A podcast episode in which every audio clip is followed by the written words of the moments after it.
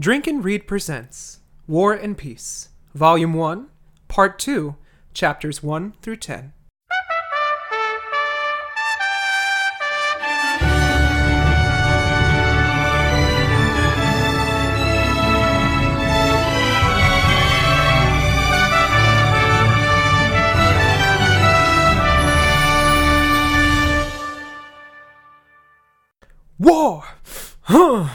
What is it good for? Absolutely nothing but making Russian novels even longer and better. Oh. Hello, I'm Jonathan Kwiatkowski, and we're about to read some good shit. Welcome back to Drink and Read, currently making our way through War and Peace, and last episode we totally concluded Volume 1, Part 1 of the novel, the first peace section of War and Peace. Today we get on to, if the opening has included you in, the War section. It's gonna be heavy, but we're gonna have some fun nonetheless. Before we put on our boots and get out our guns to fight that rascal Napoleon, I am going to introduce a new section, which is essentially an old section where I admit my mistakes and flaws to the audience. We're going to refer to this as the appendices, because if you're reading this edition of War and Peace, there is a hell of a lot of appendices. This is where I'm going to point out some things that I may have goofed on, flubbed on, and made some mistakes, because after all, if we don't learn from our mistakes, how are we going to grow as human beings, right? And wouldn't Tolstoy want that to happen? So the first major mistake that I made is I didn't reference any of the appendices. And no, I'm not really going to do that. Like I said in our initial episode, I'm not a history buffa. I'm not going to go into the nitty gritty unless it is prevalent to the main action of the novel, because this novel is already a beefy boy in itself. And if you want to read the appendices, go on ahead and be more worldly. But baby, I ain't a history teacher. That's not what I'm here for, unless it's super duper important. So please understand. Second, I'm sorry for my stutters and my foibles and my, my little mannerisms that come across. I am a nervous Nelly when it comes to speaking to myself alone in my kitchen as I record this, so please forgive me if I stumble and and, stagger in what I have to say because that's typically the way that I'm speaking on these things, and I, I apologize in advance. Thank you for putting up with that. Other than that, I thought that the episode I recorded last was one of the best things that I ever recorded, so I am alive, awake, alert, enthusiastic when going into this heavier section of the novel. Since this is drink and read, what am I drinking, baby? Well, there's nothing better to drink than a nice white claw with the bros who are going to war, I currently have a White Claw Hard Seltzer Mango, 5% alcohol volume, delicious, and. Oh, do you hear that, baby? Yeah, some ASMR. White Claw fan. Not the first time I drank it, not the last time you're gonna hear about it on the podcast. There are some times when it is okay to be a basic bee. Without further ado, let's get to our first chapter of the day. Volume 1, Part 2, Chapter 1, aka Sherman! Oh, we're not reading Margaret Mitchell's Gone with the Wind? Hmm. Never mind. Just when you thought it was safe to go outside, just when you thought you knew all of those pieces, characters, nine different names, bam! Tolstoy hits you. We're in war now, baby. Get ready for a whole nother set, buckaroo. Picture it, October 1805, Austria, and we meet Commander in Chief Kutuzov. Now, something interesting about this fellow is that he is a real time historical figure that Tolstoy has implemented into the novel. This is where the main derision in the novel came from. When the book first came out, people were baffled that Tolstoy was referencing real people in addition to these fictional characters that he had created in this spiral of events that culminated into the novel's creation. It's almost like if we take a major player in today's game, like Oprah Winfrey, and she pops up, and you're like, oh yeah, I know Oprah. I'm aware of her her many triumphs and victories. It's a bit of whiplash, but it's good whiplash in the fact that he doesn't have to set up these characters as much as his fictional characters. Commander Kutuzov is on his way to view this infantry regiment, which is looking dusted and busted, mama. They are dressed to the zeros, not even the ones, the zeros. And their regiment leader is currently nervously trying to anticipate Kutuzov's reaction to what they're wearing. They're saying, would it look better that we look in, we're, we're in rags after a 25 mile march, or should we dress to the nines in order to keep up appearances? Uh, they do decide to dress to the nines as it's better to bow to much as opposed to too little. So we even see in the military that these fools are keeping up appearances. They don't want to keep their boots dirty. They don't want to get their cravats in a twist, you know, their epaulets in a in a, a snaggle.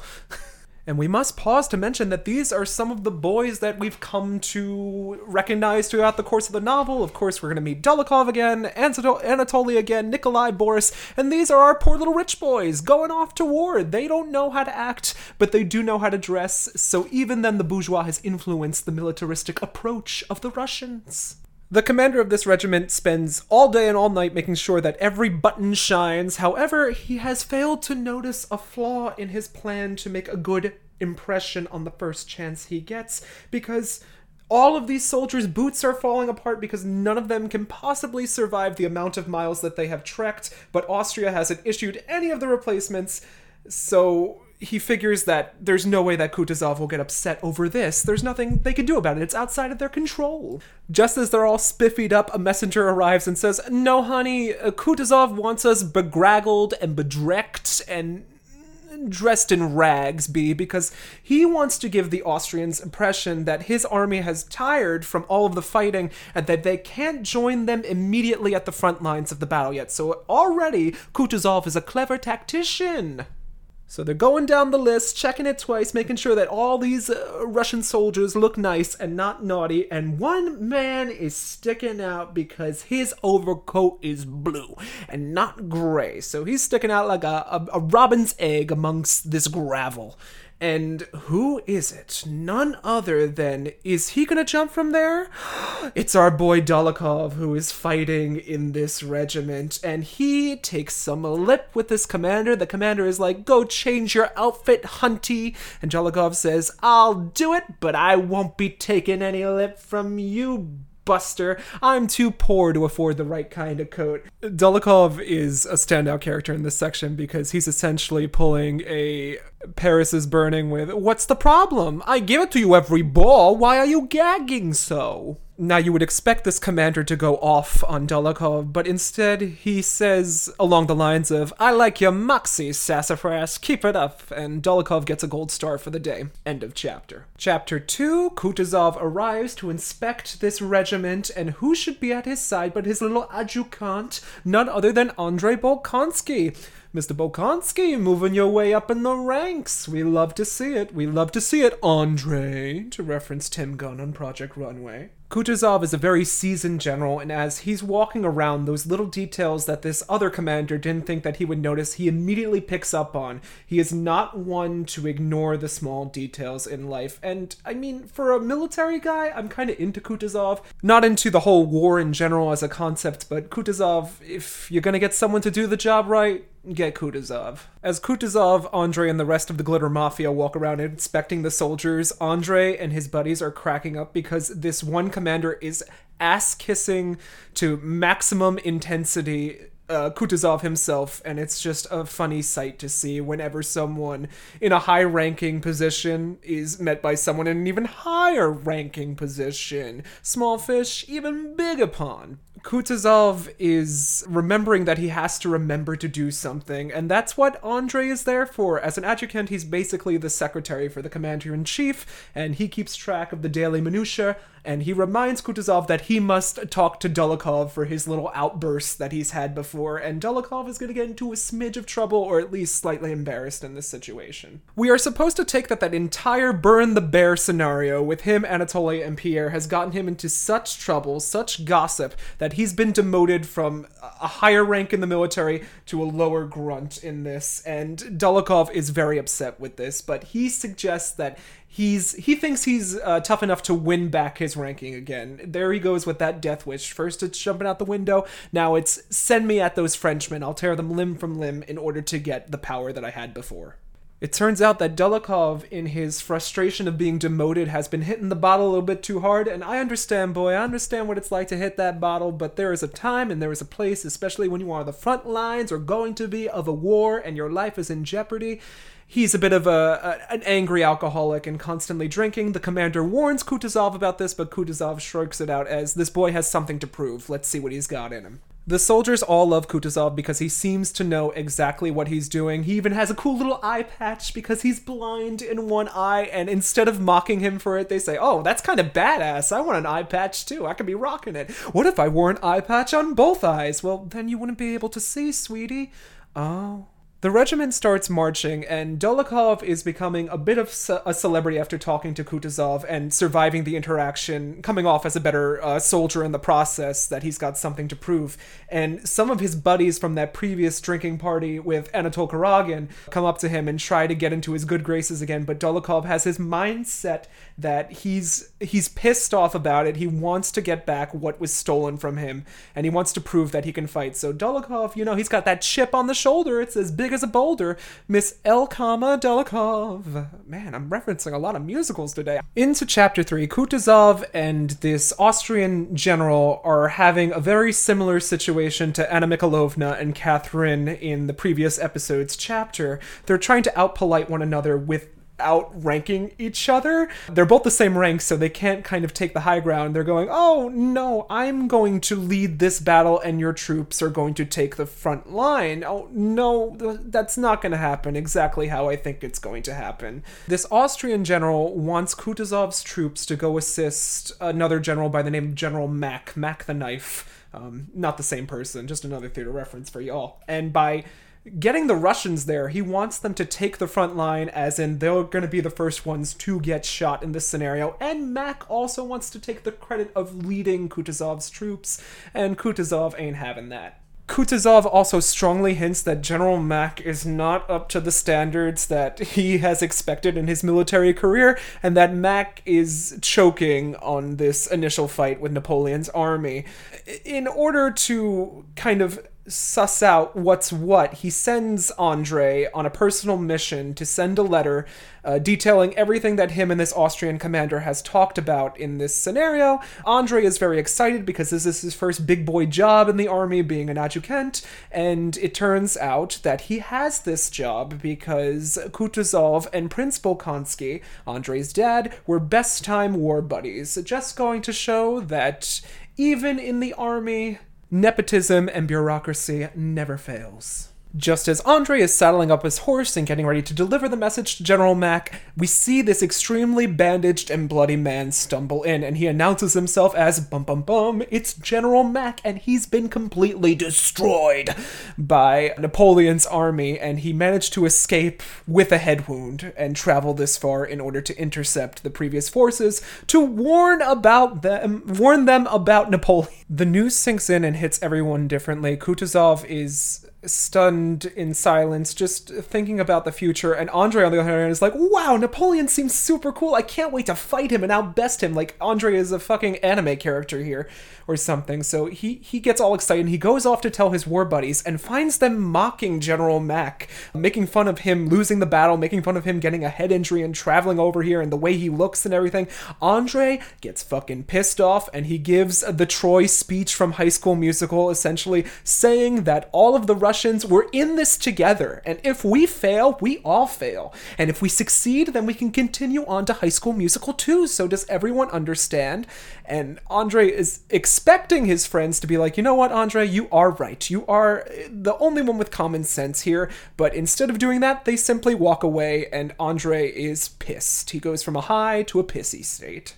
End of chapter. As chapter 4 opens, we're going to let Dolokhov lick his wounds in the interior delusions lounge, and we're going to flash sideways to another major character. We've got Nikolai Rostov, Natasha's brother. He's currently rooming with his commander, Denyazov, and the two are almost BFFs. Nikolai and this little squadron is actually loving life. He loves his horse, he loves the guy who takes care of his horse. They have a unique little friendly banter between them.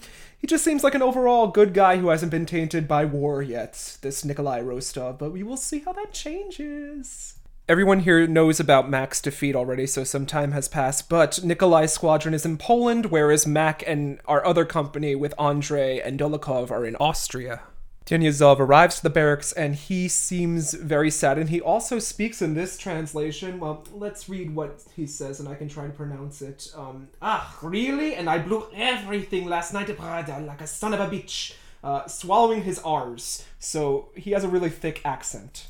Another lieutenant is in their rooms by the name of Telenin, and no one likes this guy. He's a complete another asshole and doesn't know that he's an asshole. He starts talking to Nikolai about learning how to shoe a horse correctly, but even Nikolai, innocent young Nikolai, cannot stand him. Denyazov has been so sad because he gambled away a lot of money last night as the soldiers had nothing else to do besides waiting for the war and gambling. He's lost a good chunk of change and he hides what's going to be collected that morning underneath his pillow, and Nikolai sees this. Denyazov is also writing a love letter, and this love letter is the first of many that we will see throughout the novel, and it is beautiful just for the few sentences we hear. He refers to all of humankind as children of dust, and then when we go to sleep, we dream, and in our dreams, we are God. Beautiful poetic imagery coming from this militaristic mind. Tolstoy is always surprising us. And just as the sergeant or whoever comes around to collect the gambling debts from last night, Denyazov realizes that his money is gone. Nikolai says that it's only the two of us and that one jerk in the room, so I'm pretty sure I know where your money left. It was that greedy son of a bitch Telenin. Nikolai takes it upon himself to take a card out of Anna Mikhailovna's book and become detective for this chapter and immediately knows where Telenin is. He is drinking his sorrows away at the town bar. If I could extend the name of this podcast, it would be Drink and Read and Cry because what do you do at the bar but drink, read, and sometimes cry? You also talk. Don't eat the bar nuts though. Nikolai shows up at the bar and sees Telenin drinking, and he confronts him without using words, gives him an old stare down, and Telenin originally is playing the innocent game, but does break down and confess to stealing. Nikolai wasn't sure if he was right, but now that Telenin is in front of him, a puddle on the floor, he's positive he was correct. Telenin tries to bring up an excuse. He never had a mother and a father so he doesn't exactly know how to live his life in the best regards, but Nikolai isn't buying any of that bullshit and demands that the money is returned back to Denyazov. This grown ass man commander then runs out of the bar in tears, and Nikolai feels extremely embarrassed for this grown man. He did not expect things to go this way, but also, dude, are you okay? Just return the money. You don't need to go crying. Chapter 5 All the officers that witness this are trying to get Nikolai to apologize to, Telenin. Staff Captain Kirsten, as in Kirsten Dunst, but a dude, actually went up to the bigwigs and told them everything that happened, said that Nikolai was not in his grounds to call out Telenin in this endeavor, and Nikolai goes off the handle. He says, I was supposed to do everything that I did do. And is someone calling me a liar? Because that's just not the case.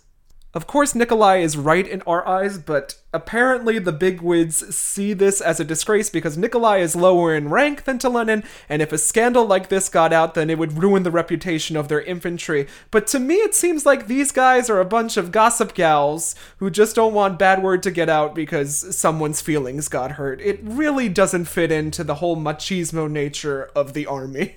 Just like that, Telenin is let go from the army, but Nik- Nikolai is still asked to apologize in front of the commanders, and initially he is a young hothead who says, You know, I, I don't think I did any wrong and I shouldn't have to apologize because I was right, and then because everyone's an emotional mess in this book, he gets really upset and he starts to cry. Oh, poor baby Nikolai Rostov. Oh, he just needs a hug.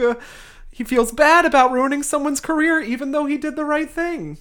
Suddenly, a messenger comes in and says that this regiment is going to be joining the front lines in Austria, and since these guys have been doing nothing but sitting around loving horses, crying, and exposing each other's feelings, they're excited to go to war! They're excited to take a few bullets, even though they do not realize that they will be on the front lines and the bullets will be aimed directly at them. And our chapter ends. Onwards to chapter 6. We're back with Kutuzov's troops in Austria, and he's assigned his regiment to burn the neighboring bridges in order to make the army's job of crossing rivers a lot harder. See, Kevin Spacey, you asshole, there is some good that can come from burning bridges. I bet you wish you knew that now, huh? Kutuzov is on the front lines. Napoleon's troops are just over the neighboring hill. They're this close, and what are these guys doing? They're having lunch. They're drinking tea. Mm, also, they're joking about breaking into a neighboring Italian nunnery in order to rape some of the nuns? Just boys being boys, I guess, huh? Disgusting.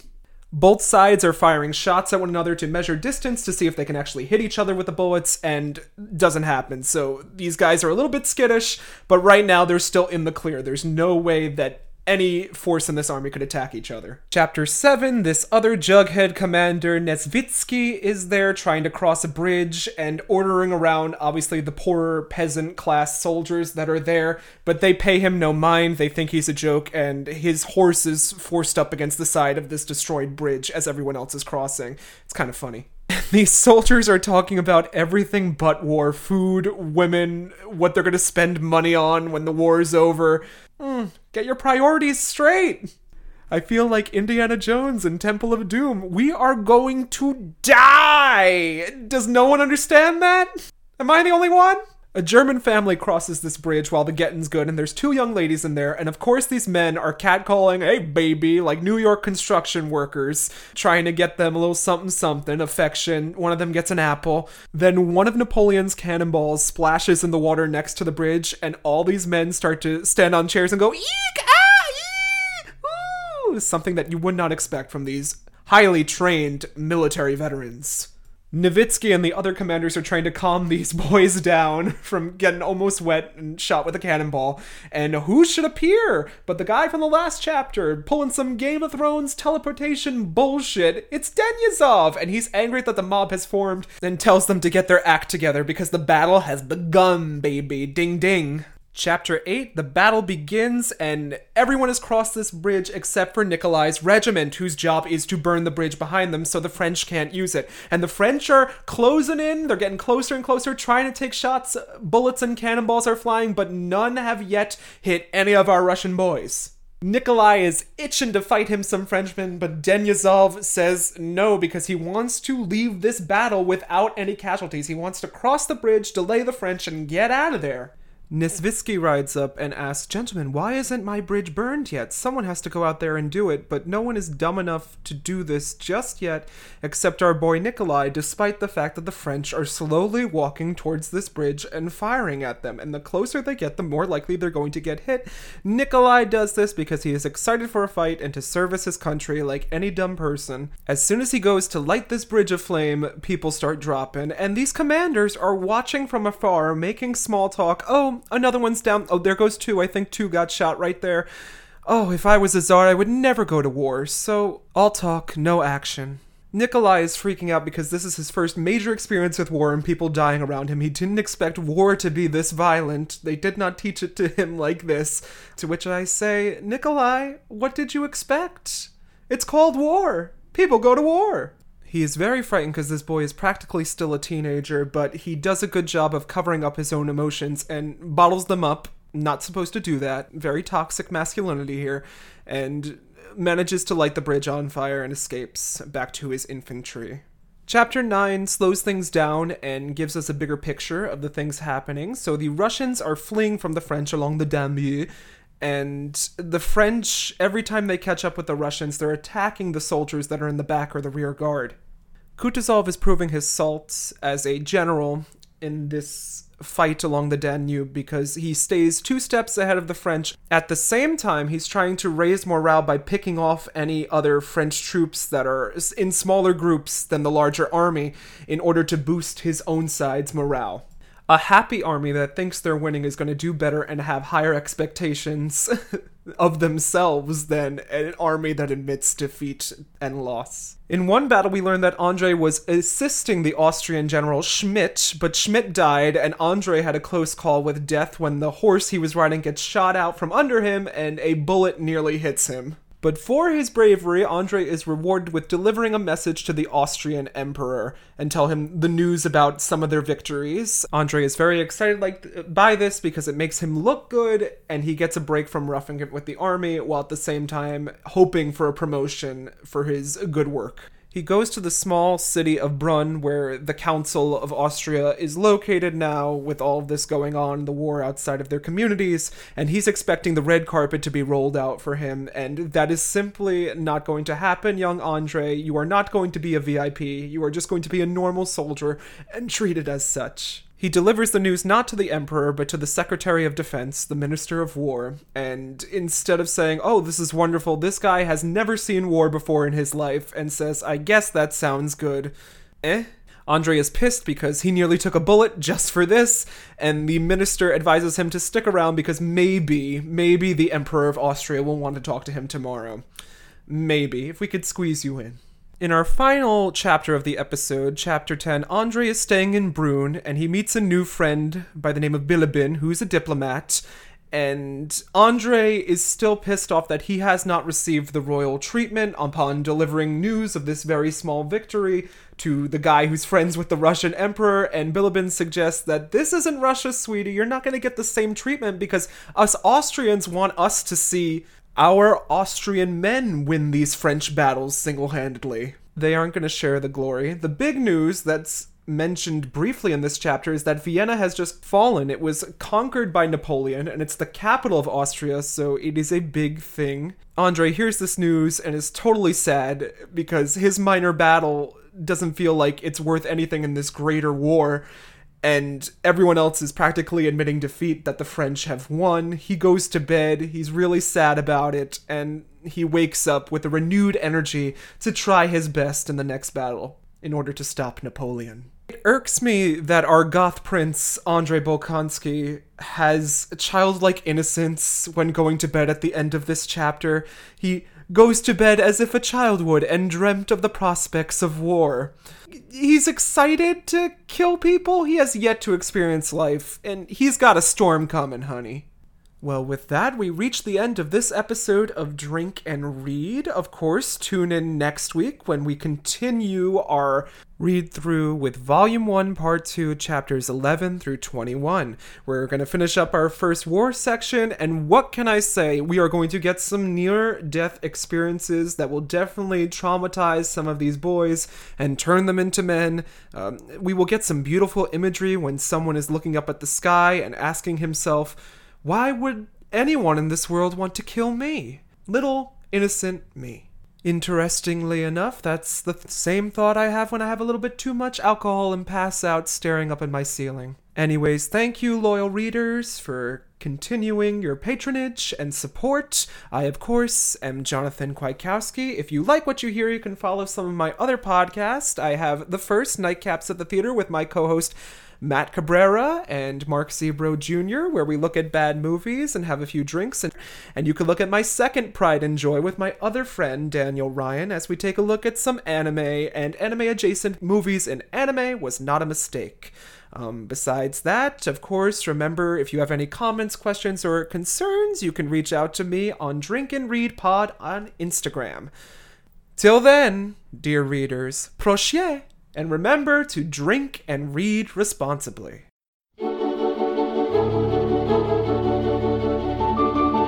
Thank you for listening to Drink and Read.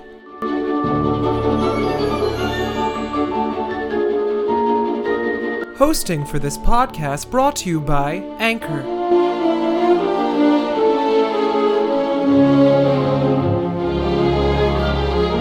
This podcast can also be found on Spotify, Google Podcast, Pocket Cast, and more.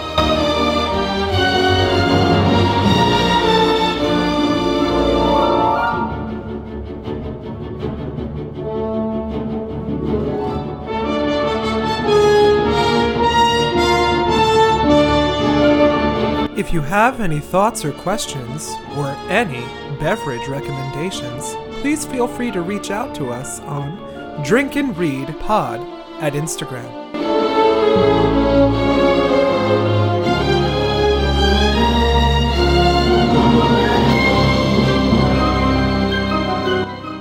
Support of this podcast is brought to you by listeners like you. Thank you.